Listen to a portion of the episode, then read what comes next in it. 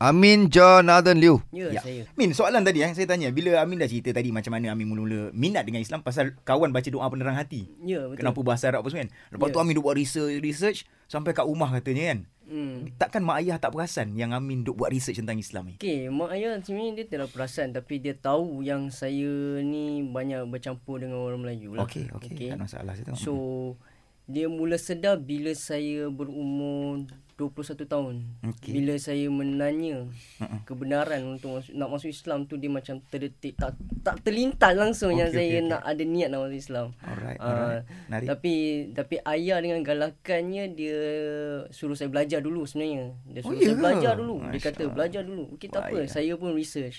Saya pun melalui YouTube bila ada saya dapat research tu, saya Mm, yakin dengan Islam dan saya pun dapatlah bantahan daripada ayah sebenarnya. Oh, ya ke? Dia tak boleh terima dengan Ah, dengan hadis dia hukumnya daripada Islam. Dia tak boleh terima langsung ya ke? sebab dia men, dia menyatakan yang Islam ni kita ni hamba kepadanya.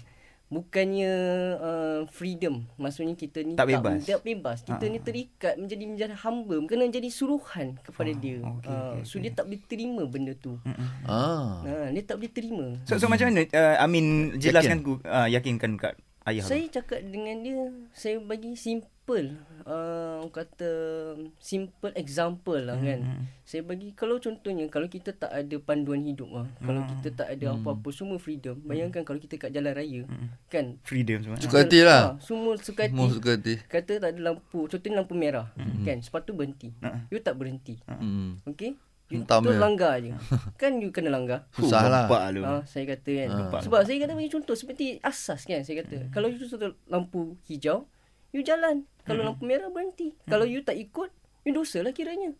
Simple as that. Saya Hmm. Yes, bagi yes, yes, Hmm. simple yes. as that kan. So sebenarnya Islam ni mengajar kita untuk hidup kita lebih terurus sebenarnya. Hmm. Yeah.